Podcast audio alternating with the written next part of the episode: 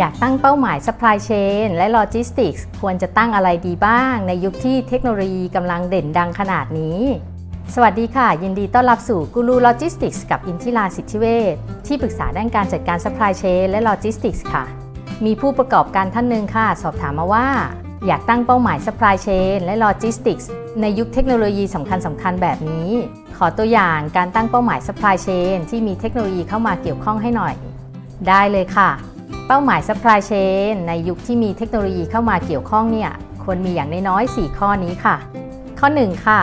นำเทคโนโลยีเข้ามาใช้ในกระบวนการ supply chain จะเป็นเทคโนโลยีไหนก็ได้ ขอให้มีอย่างน้อย1อย่างค่ะ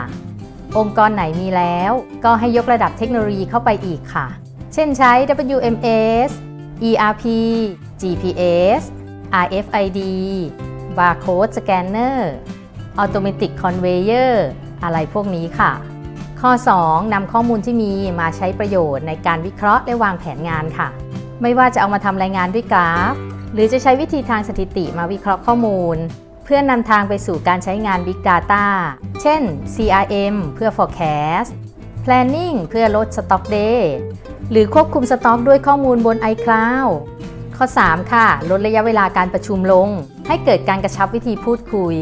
ไม่ลากยาวไปเรื่อย ไม่ต้องนั่งในห้องประชุมนานๆ ลดระยะห่างทางสังคมด้วยนะคะ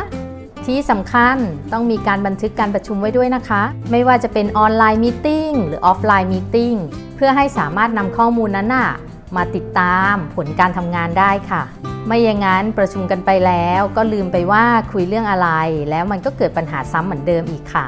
ข้อ 4 ข้อสุดท้ายค่ะ ลดละเลิกการทำงานแบบไม่ใช่เรื่องของฉัน แต่ให้เปลี่ยนเป็นเรื่องของเราค่ะ โดยเฉพาะ supply chain ที่เป็นการทำงานร่วมกันของทุกๆ ฝ่าย ไม่ใช่แค่ฝ่ายใดหรือฝ่ายหนึ่งค่ะ ติดตามเรื่องราวอื่น ๆ ได้ในพอดแคสต์และ YouTube Channel เพียงค้นหาชื่อช่องว่า Guru Logistics เท่านั้นค่ะ ฝากกดไลค์ กดแชร์ กด Subscribe แล้วก็กดติดตามให้ด้วยนะคะ และพบกันใหม่ในตอนหน้าค่ะ สวัสดีค่ะ